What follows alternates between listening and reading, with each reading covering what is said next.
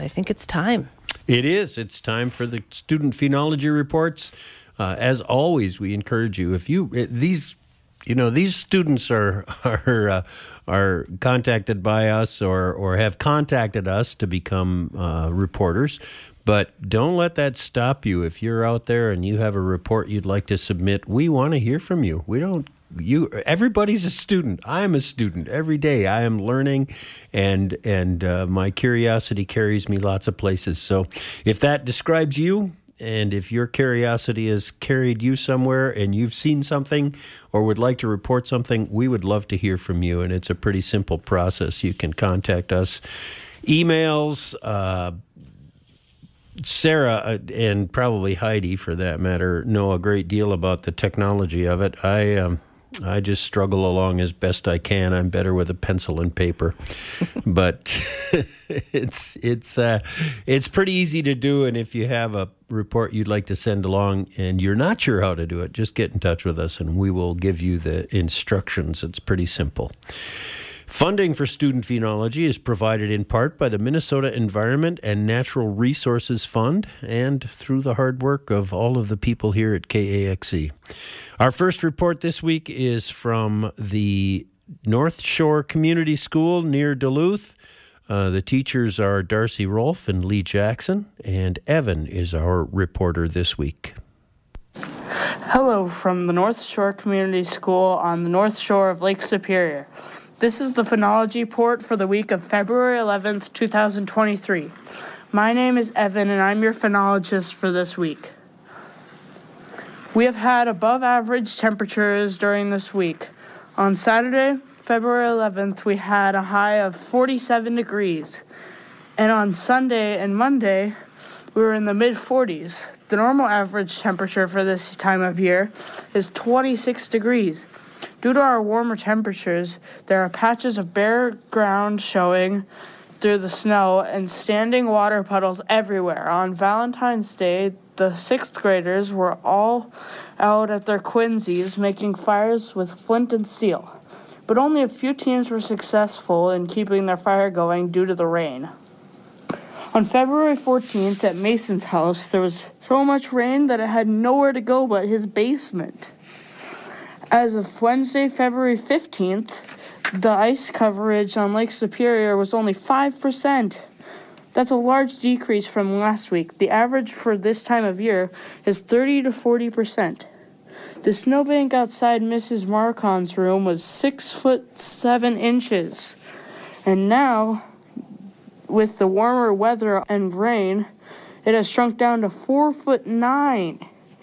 That's a difference of one foot ten inches. In one week, on Thursday the 16th, the temperatures fell and all the standing water froze, creating some dangerous driving and walking conditions. On Tuesday, February 14th, Miss Rademacher's class of third graders watched a shrew scamper across the nature trail before disappearing into a tunnel at the base of a tree. The next day, Mason noticed deer scat on the sidewalk by his bus stop, thawing out as the snow and ice were melting away. On Thursday, February 16th, a third grader saw a wolf crossing the road while on the bus on the way to school. On Saturday, February 11th, Miss Urban saw a northern saw-whet owl singing outside of her house. These small owls can stay in Minnesota all winter and their song, which sounds like consistent beeping, can be heard between January and May. The pileated woodpecker are becoming more active as the winter progresses. Miss Urban frequently hears them drumming and calling and sees them flying around the school forest. Woodpeckers drum on trees to establish a territory and attract a mate. A pair of pileated woodpeckers, a male and a female, have been seen almost every day this week by Miss Lampola's class of second graders. To tell them apart, look at the mustache. The colored part of the feathers behind the bill If those feathers are black, it's a female. If it's red, it's a male. These two woodpeckers are most likely a breeding pair that are establishing a territory around the school. Hopefully, these large birds are able to raise a clutch of chicks this summer.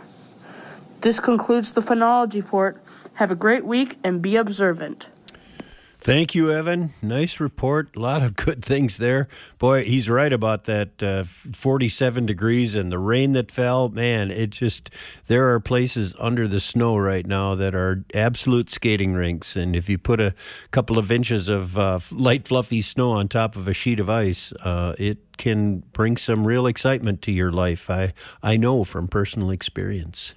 Uh, the kids that saw the shrew, uh, I wonder if it might have been a vole. I mean, it's entirely possible that it was a shrew, but voles are more typically seen and and do that sort of out of the tunnel across the trail and back into the tunnel sort of thing. But either way, it's fun to see those little microtines out there. A wolf. Boy, that's pretty exciting. Always love to see wolves.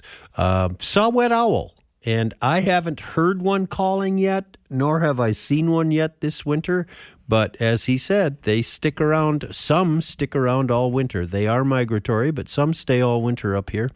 And I would expect that uh, you might get lucky and hear one. He, there they are.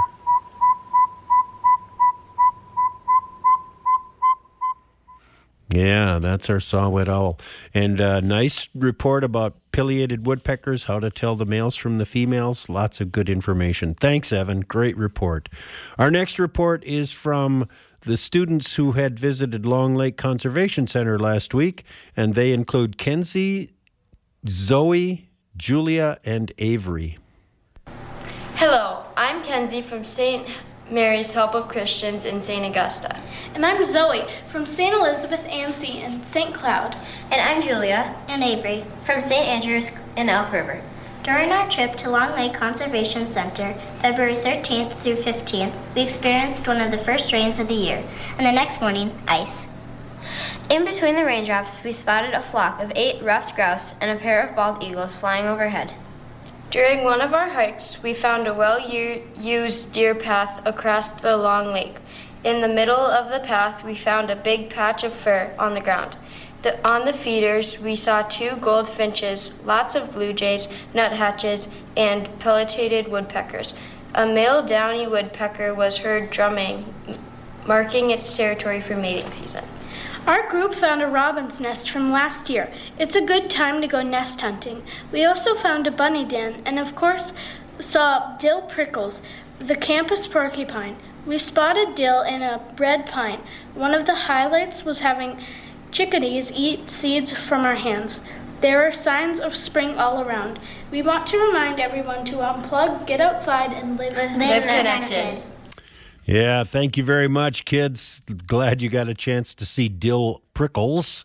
I had him as Dill Pickles last week, but he is Dill Prickles, and I love it. Uh, yeah, and some ruffed grouse, uh, rain turning to ice. Yes, indeedy, it did.